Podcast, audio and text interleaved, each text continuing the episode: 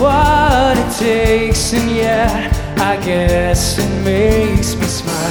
I found it hard, it's hard to find, oh well, whatever, never mind.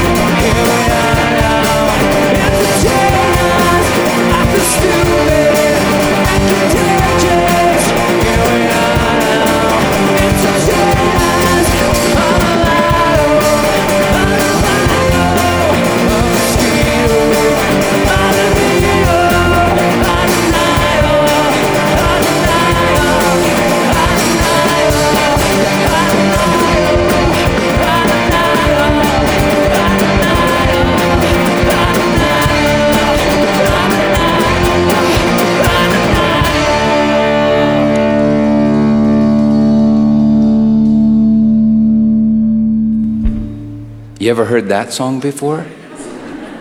Have you? Yeah? I mean, have you heard that song, Mom? Yeah, I didn't know if you would. Unless you're my mom or totally out of touch with the 1990s, you know that song, Smells Like Teen Spirit, really defined a generation. It was written and performed by 24-year-old Kurt Cobain. The album was Nevermind, sold 10 million copies, and Cobain made something like $550 million. Cobain spoke for hundreds of millions of young people in the United States of America when he sang, "I Feel Stupid and Contagious, Here We Are Now, Entertain Us." You know, Kurt Cobain had all the sex and drugs and alcohol he wanted. He had all the power and influence that he wanted. Power, money, fame, entertainment, licentiousness, avarice, the lifestyle of Las Vegas, and Sodom. And how do you feel about Kurt Cobain? Are you jealous? Do you think he should be punished? Or both? You're jealous, and so you'd like him to be punished, you know? So he didn't have any more fun than you. Genesis 18, verse 1. From our last sermon in Genesis, and I'm going to do this. I'm going to wear glasses. From our last sermon in Genesis, you'll remember that in chapter 18, 3 men come to visit Abraham and Sarah. 3 men that are also angels or messengers, and one of them, no, I'm not. One of them is addresses the Lord. He's the God-man. Well, they inform Abraham and Sarah that the promised one will soon be born. Then, verse 16, then the men set out from there, and they looked down toward Sodom. When I say the word Sodom, what comes to mind? Probably all sorts of things, right? They looked down toward Sodom, and Abraham went with them to set them on their way. The Lord said, "Shall I hide from Abraham what I'm about to do, seeing that Abraham shall surely become a great and mighty nation, and all the nations of the earth shall be blessed in him." All the nations. Well, that would include Sodom. And that's what the Lord is telling him. All the nations of the earth shall be blessed in him, for I have chosen him. Literally, I have known him, that he may command his children and his household after him to keep the way of the Lord by doing righteousness and justice, so that the Lord may bring to Abraham what he has promised him. Then the Lord said, because the outcry against Sodom and Gomorrah is great, and their sin is very grave, I will go down to see whether they have done according to the outcry that has come to me. Literally in the Hebrew, to see if they have made a complete end. There's an end to their sin. To see if they have made a complete end, and if not, I will know. I will go down to Sodom. I'll get close, and I'll see. Well, what was the sin of Sodom? Well, I hope you won't get offended at what I'm going to show you. I'm just asking the question, what was the sin of Sodom? Was it this?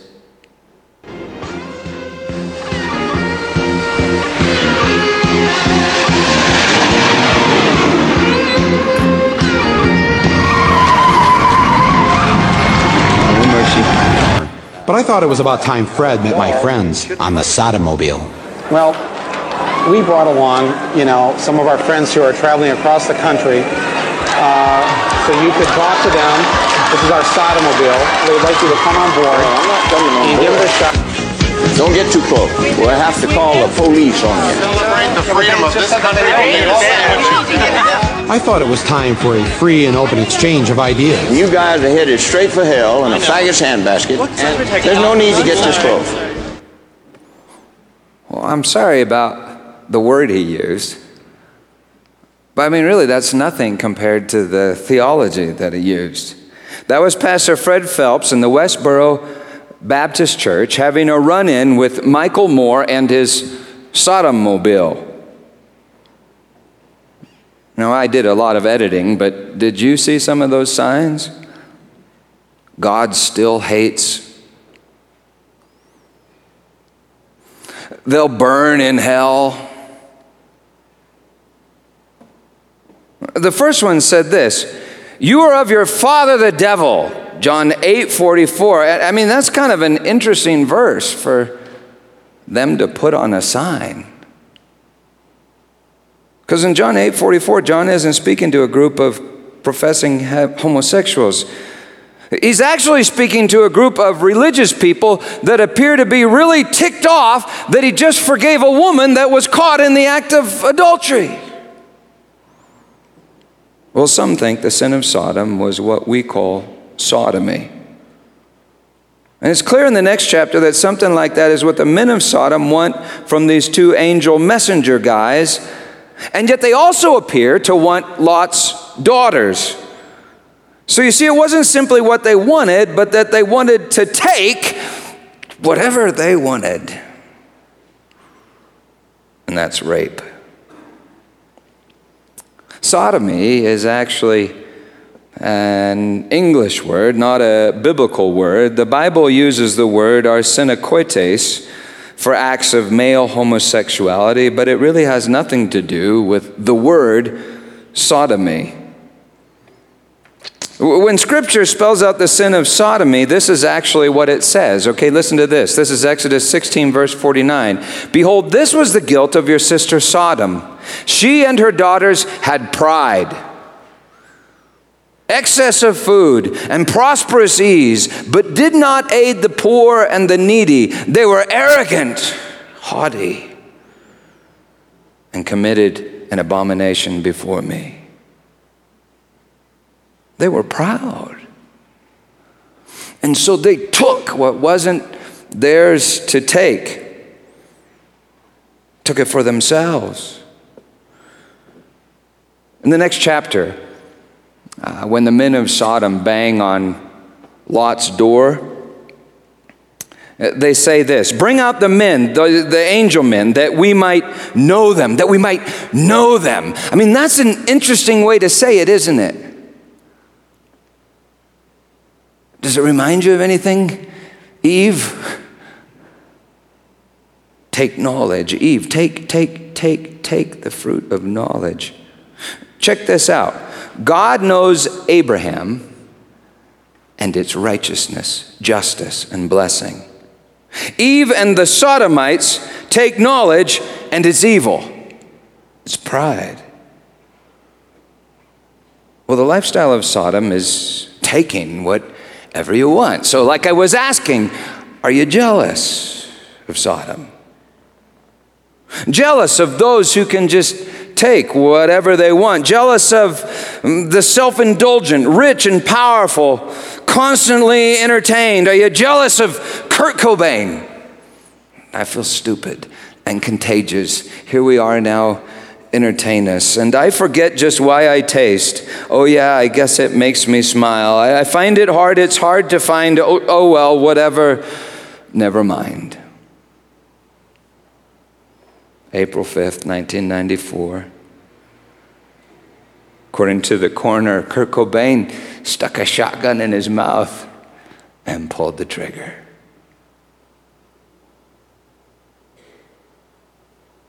Are you jealous of him? Do you think he should be punished? Or do you have compassion on 24-year-old Kurt Cobain? Now, I know what some of you are thinking. You're thinking, hey, Pete, not every self-indulgent rock star gets depressed, sticks a gun in his mouth, and pulls the trigger. That's right. I think Kurt Cobain was extra sensitive to reality. 1 Timothy 5:6, she who is self-indulgent is dead, even while she lives. Dead while she lives, but she must not know it. Ephesians 4:19, having lost all sensitivity, they've given themselves over to sensuality. You know, an addict denies their own addiction and traps themselves in hell, a living death, a denial, a denial, a denial, a denial. And you see, I think Kurt Cobain kind of saw it. And so do you have compassion? Julian of Norwich wrote this, the medieval mystic. She wrote, I was shown no harder hell than sin, because for a well-natured soul, there is no hell but sin. Sin is the sharpest scourge that any chosen soul can be struck with. You know, if you've ever really seen your sin, which I think I have maybe on 2 occasions in my life, if ever you've really seen your sin, you know it's hell. And you just want to get rid of it. Bernard Shaw defines hell like this. Hell is where you must do what you want to do. And that would mean Kurt Cobain and the men of Sodom, whose iniquity had reached completion, were not really in danger of going to hell. Why? Because they were already in it. And so if you're jealous of them, perhaps you're jealous of hell, or maybe you're in it somehow. The Old Testament word that gets translated as hell is Sheol. It begins here, even if it extends into the grave. Sheol is the grave, the deep, the pit, the abyss. And get this, that's where Sodom was located. At the very lowest point on the entire face of our planet, the deepest valley, the deepest part of a valley that runs from Mozambique to Syria, the great Rift Valley, where the continental plates are literally being wrenched apart and the valley floor is dropping into the depths of the earth. Sodom was located 1,385 feet below sea level on the southern banks of the Dead Sea. Somewhere out on that plain, that's the valley floor. I took that picture from the ancient fortress of Masada a few years ago. Well, God tells Abraham that he's going to overthrow Sodom. No, I don't think that God is threatening Sodom with living death. And I don't think that God is threatening Sodom with hell. God is threatening death and hell with consuming fire, eternal fire, himself. You know, in the Old Testament, people try to hide in Sheol, hell, to escape the fire. Yet one day the whole earth will be flooded with fire and glory.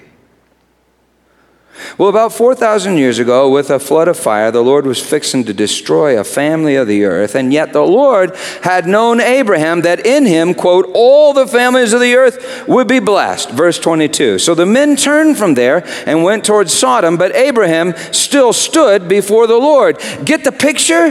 The two angel guys turn and go towards Sodom, and Abraham stands in the way of the Lord God. Wow. That's big. Then Abraham drew near and said, will you indeed sweep away the righteous with the wicked? You know, Abraham doesn't doubt that wickedness needs to be destroyed. And if you've ever encountered a group of people saturated with wickedness, I mean murder and rape and constant self-indulgence, you know that annihilation can just appear to be the greatest of mercy. But Abraham asks about the righteous, about the good, about preserving what is good. You know, man, we learned in the start of Genesis, is dust. He's dust and ashes, but contains the breath of God. And isn't the breath of God good? Well, Abraham starts to argue with the Lord God. You know, many of you were taught that God made a large group of men, perhaps most men, so that he could demonstrate his justice by punishing them forever in hell without end. And that seemed unjust to you. And so you began to argue. And so people said to you, who are you to question God? Well, maybe you're the seed. The seed of Abraham. A child of Abraham. Because listen to this, verse 24. Abraham says, suppose that there are 50 righteous within the city. Will you then sweep away the place and not spare it for the 50 righteous who are in it? Far be it from you to do such a thing, to put the righteous to death with the wicked, so that the righteous fareth the wicked. Far be it from you. Shall not the judge of all the earth do what's just? And the Lord said, if I find at Sodom 50 righteous in the city, I will spare the whole place for their sake. That's kind of a wild thought, huh? That he'll spare the wicked for the sake of the righteous. And get this, God is into saving groups, even nations. It's like God and Abraham know that any truly righteous person could not be happy in heaven, knowing that his neighbor, whom he loved, was forever tormented in hell. Abraham wants wickedness destroyed. He doesn't want any more of it. He wants wickedness destroyed, and yet he wants all of Sodom to be saved. Verse 27. Abraham answered and said, behold, I've undertaken to speak to the Lord, I who am but dust and ashes. Suppose 5 of the 50 righteous are lacking. Will you destroy the whole city for lack of 5? And he said again, I will not destroy it if I find 45 there. Again he spoke to him and said, suppose 40 are found there. He answered, for the sake of 40 I will not do it. Then he said, oh, let not the Lord get angry, and I will speak. Suppose 30 are found there. And he answered, I will not do it if I find 30 there. He said, behold, I have undertaken to speak to the Lord. Suppose 20 are found there. And God answered, for the sake of 20 I will not destroy it. And then he said, oh, let not the Lord be angry. But I don't think the Lord is angry. I think the Lord is tickled pink over the strength of his breath and the dust and ashes that he is named Abraham, father of nations. Oh, let the Lord not be angry, And I will speak again, but this once. Suppose 10 are found there. What if just 10 are numbered with the transgressors? And God answered, for the sake of 10, I will not destroy it. And the Lord went his way when he had finished speaking to Abraham, and Abraham returned to his place. You know, people wonder, why did Abraham stop at 1 or at 10? I mean, why didn't he proceed on to 1? Some people say it's because 10 was the smallest Israelite social unit. I wonder, though, if Abraham just didn't have enough faith to believe that God would spare an entire nation for just one righteous man, because that would have to be one pretty incredible righteous man, right?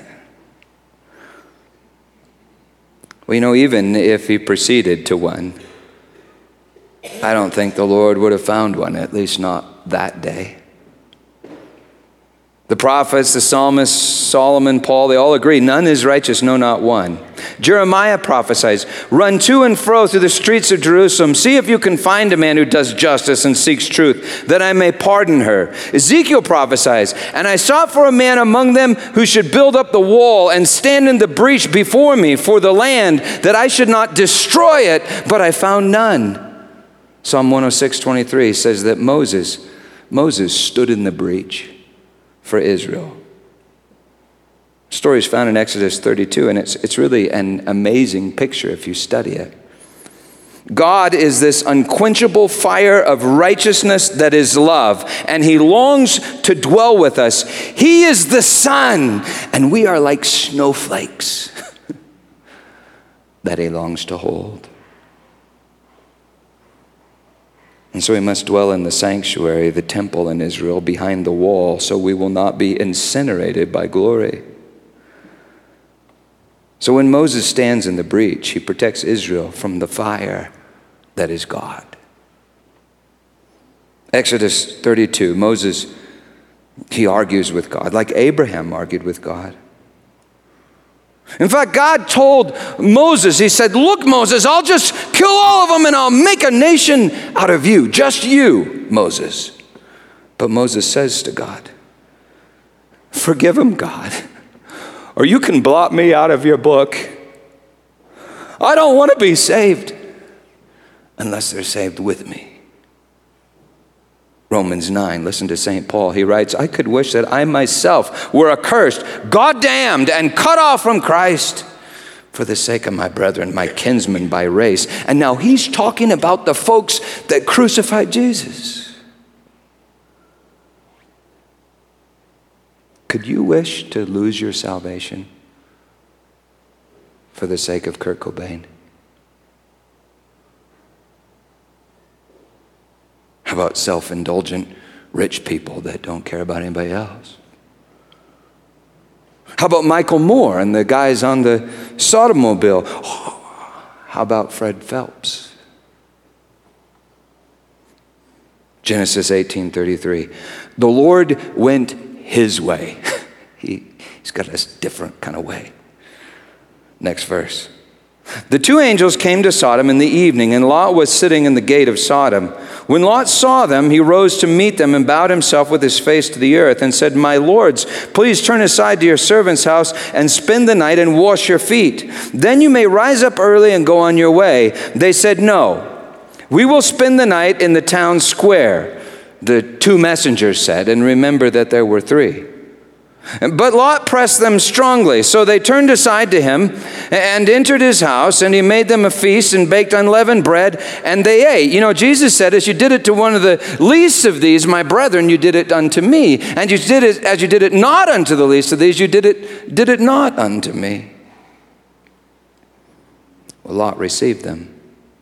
But before they lay down, the men of the city, the men of Sodom, both young and old, all the people to the last man surrounded the house, and they called to Lot, where are the men who came to you tonight? Bring them out to us that we may know them. They wanted to take knowledge. Like Eve took fruit from the tree of knowledge, like the religious leaders took our Lord's life on the tree in Jerusalem. You know, at the cross, we wanted to know about God, but not know God. I mean, we wanted his things, but not his heart. At the cross, we took knowledge of him by trying to kill him on the tree. And there's a word for that, isn't there? Verse 6.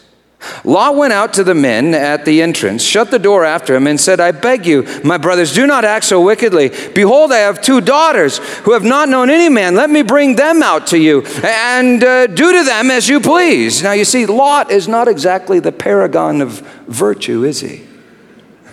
All the women are like, yeah, the guy's screwed up. And yet, God saves him because of Abraham. God rescues Lot.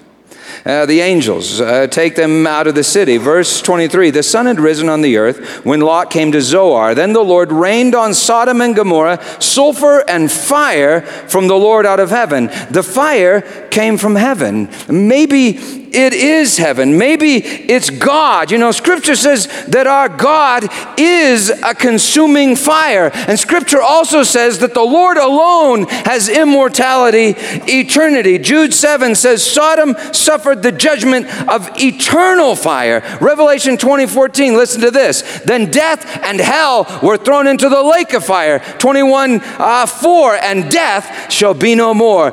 Death shall be no more. But what about Sodom? You got a Bible. You know, Jesus clearly taught in several places that Sodom would be there on Judgment Day.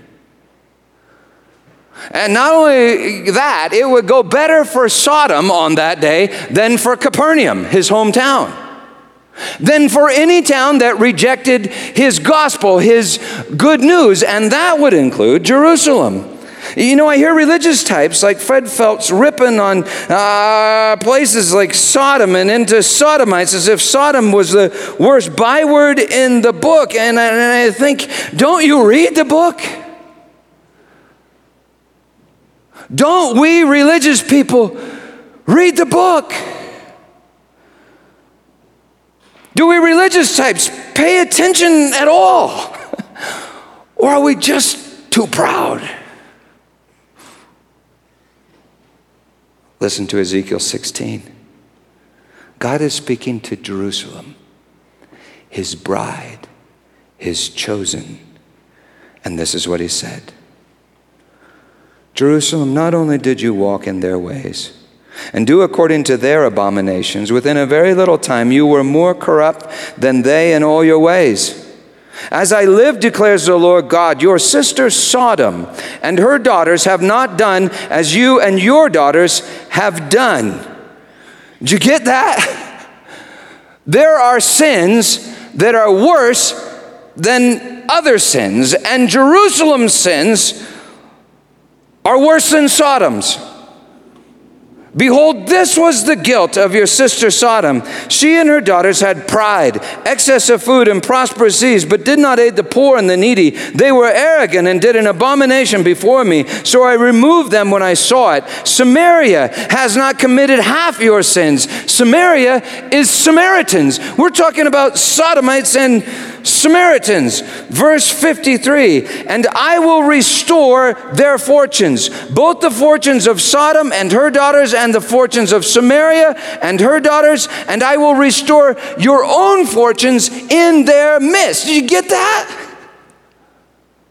God says, Jerusalem, I will redeem Sodom, and I will redeem Samaria, and then I will redeem you in their midst. Why? In their midst. Why? Next verse. That you may bear your disgrace and be ashamed of all that you have done, becoming a consolation to them. As for your sister Sodom and her daughters shall return to their former state. Samaria and her daughters shall return to their former state. And you and your daughters shall return to your former state. Was not your sister Sodom a byword? Wasn't she? He says to Jerusalem, was not your sister Sodom a byword in your mouth in the day of your pride, before your wickedness was uncovered? Pride. Isn't that the sin of Sodom? Isn't that real sodomy, spiritual sodomy? And who is Jerusalem? Well, gosh, we're Jerusalem, right? Becoming the new Jerusalem. And so you're saved, but does it upset you that Sodom just might get saved? Why?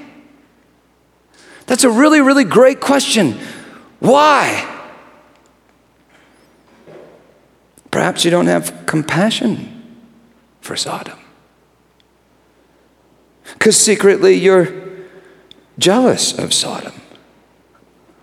I mean, let's be honest. Sometimes I'm definitely jealous of Sodom. I mean, I'd like to indulge in all I want, take all the power that I want, take all the naked women that I want, take all the drugs and alcohol I want, and yet all I want traps me. And what I don't want, and that's hell.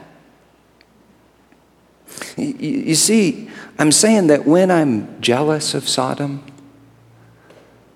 I'm jealous of hell. And maybe a bit trapped in hell because I'm losing sight of heaven. Heaven is giving, not taking. It's being blessed and being a blessing. It's grace. Heaven is love, and God himself is love, and God is the good. He's the good I really want but can't take. And yet he gave. God saved me when I could not save myself, when I was dead. God saved me when I was dead. That's grace. Perhaps you don't have compassion for Sodom because you think that you save yourself, and you see that's not grace. So perhaps you don't have faith in grace, and God is grace, which means you don't have faith in God, so maybe you aren't saved, but trapped in hell, confusing hell with heaven. I mean, why would we want to put an end to grace? Why would we desire limits on love when God himself is love? Why wouldn't you want Sodom to be saved?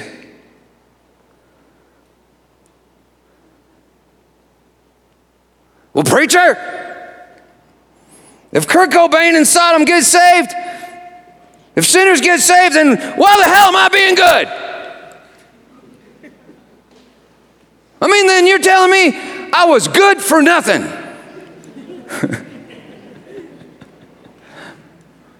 Well, you see, if you thought that you were good for something, good for some reason, well, then you weren't good for good. You were good for bad, which means you were never good. In fact, you don't even love the good. You hate the good. You only use the good to get the bad. You use the good, and God is the good. You know, in Sodom, they used people to indulge themselves. It's called rape. But in Jerusalem, they used God. In Sodom, they take people for themselves. In Jerusalem, they take God and use him for their own purposes, even hate. They use God to get his stuff. They crucify the king in order to take his kingdom, but the kingdom without the king is not the kingdom of love, not the kingdom of God, it's the kingdom of hell. Spiritual Sodom even here, even now. Verse 60. Yet, says God, I will remember my covenant with you, Jerusalem, in the days of your youth, and I will establish for you an everlasting covenant. Then you will remember your ways and be ashamed when you take your sisters, both your elder and your younger, and I give them to you as daughters, but not on account of the covenant with you. I will establish my covenant with you, and you shall know that I am the Lord, that you may remember and be confounded and never open your mouth again because of your shame, when I atone for you for all that you have done, declares the Lord God. Jerusalem, when you see how I pay for your sin, you'll shut your mouth and you'll receive your sisters. And then you will have compassion on Sodom.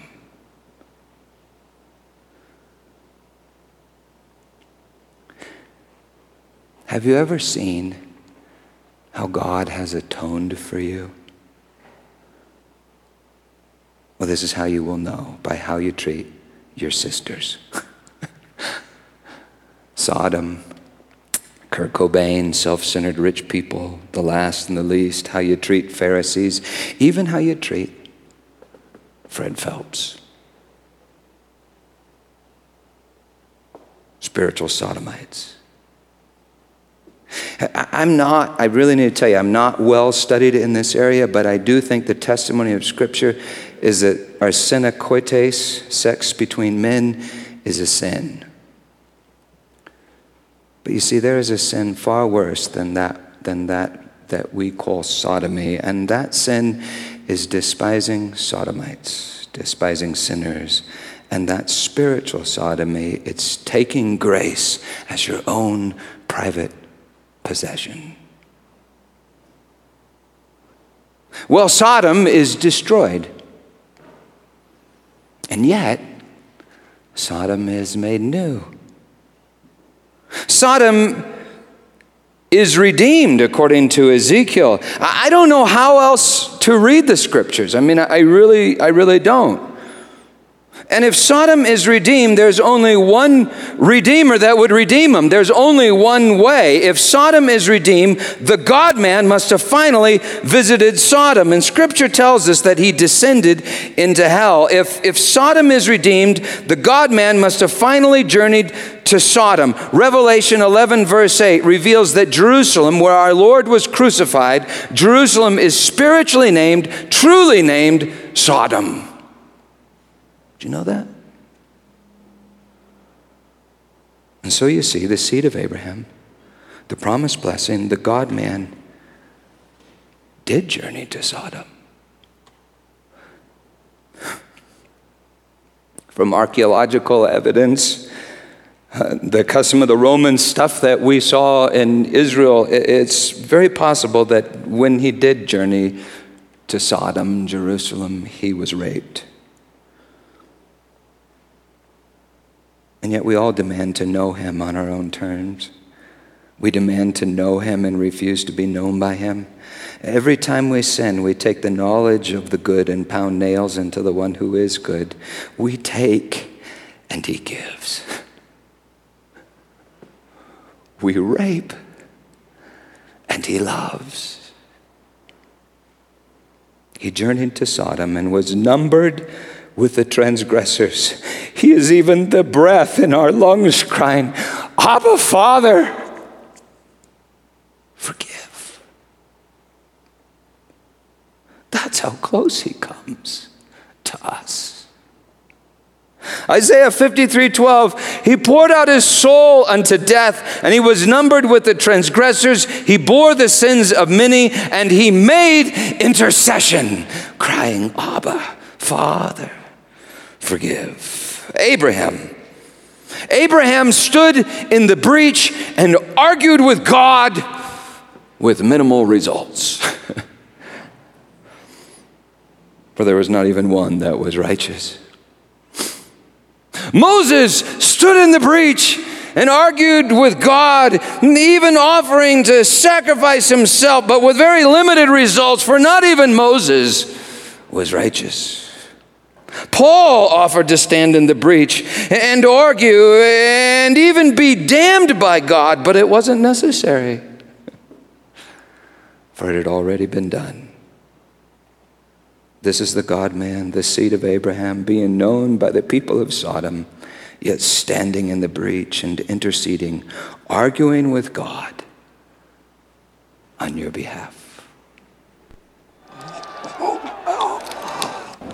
Mashiach, ana amar yerudhu min salva dinakadze wa nehahamin.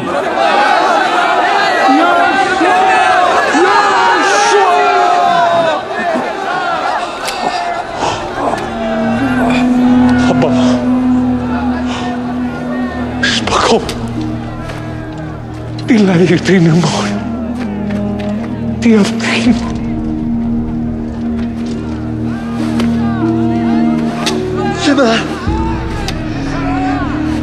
It's like a lack.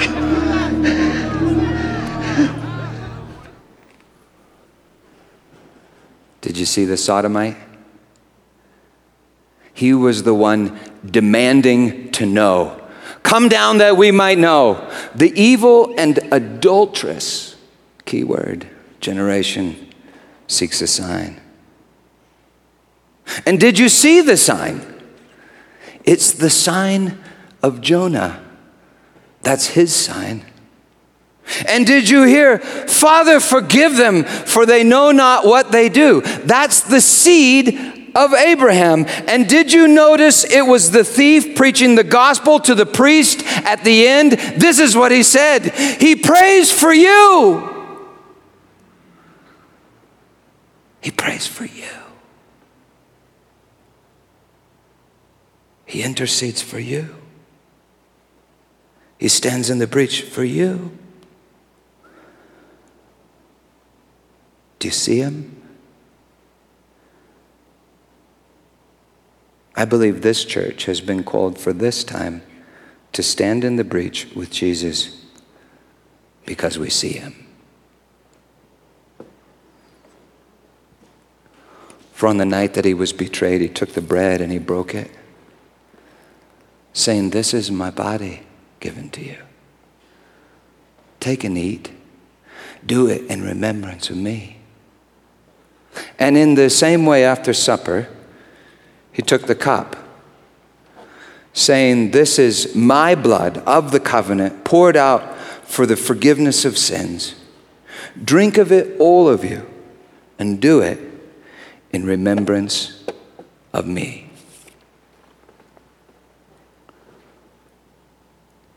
Do you see him? Then let's pray.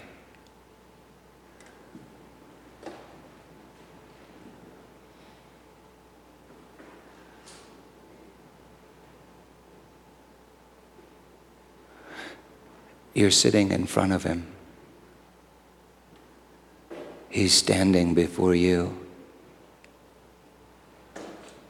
He has given everything for you. And of your own, you have given nothing for him. He made you. You exist entirely and solely by his grace.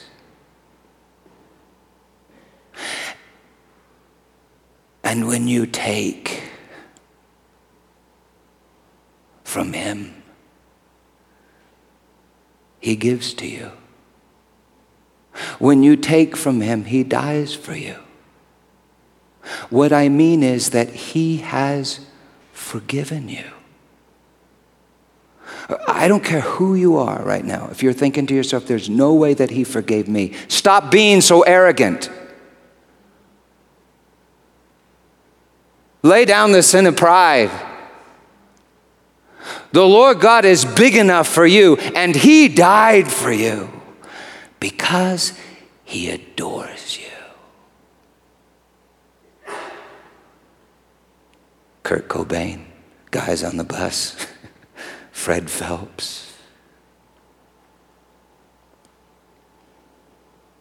See his compassion for you.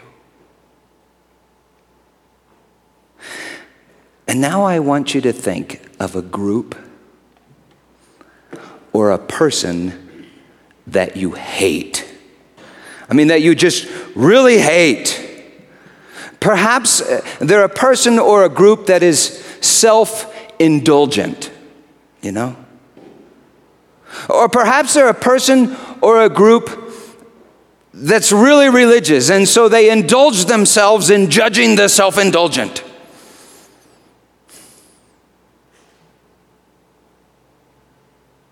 And maybe it's you. Maybe you're looking at yourself. But do you see that person that you hate? Is there wickedness there? Oh, yeah. Does it need to be destroyed and burned away? Do they need the hell burned out of them? Oh, yeah.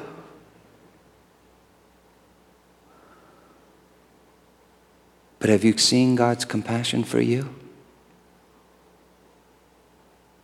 Well, then right now, would you stand in the breach for them and argue? Right now, in the silence of your own heart, argue for them before God, like Abraham argued for Sodom, and Moses argued for Israel, and Jesus argued for you.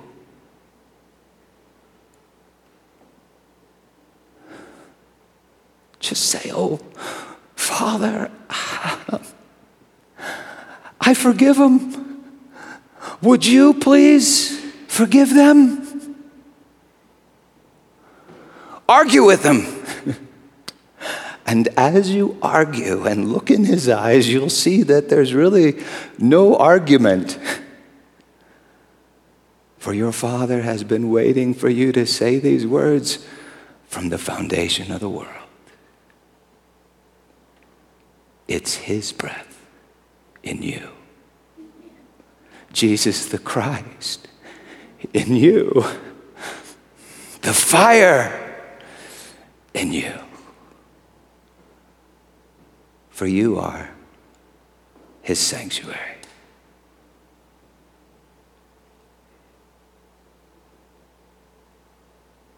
In Jesus' name, receive the fire. It's called Pentecost. It's the Spirit of the Lord, and it will flood the earth, and it's beginning with you. In Jesus' name, amen. Amen. Dark cups are wine, light cups are juice, both fire. Come forward, tear off a piece of the bread, dip it in the cup, and believe the gospel that you might be the gospel.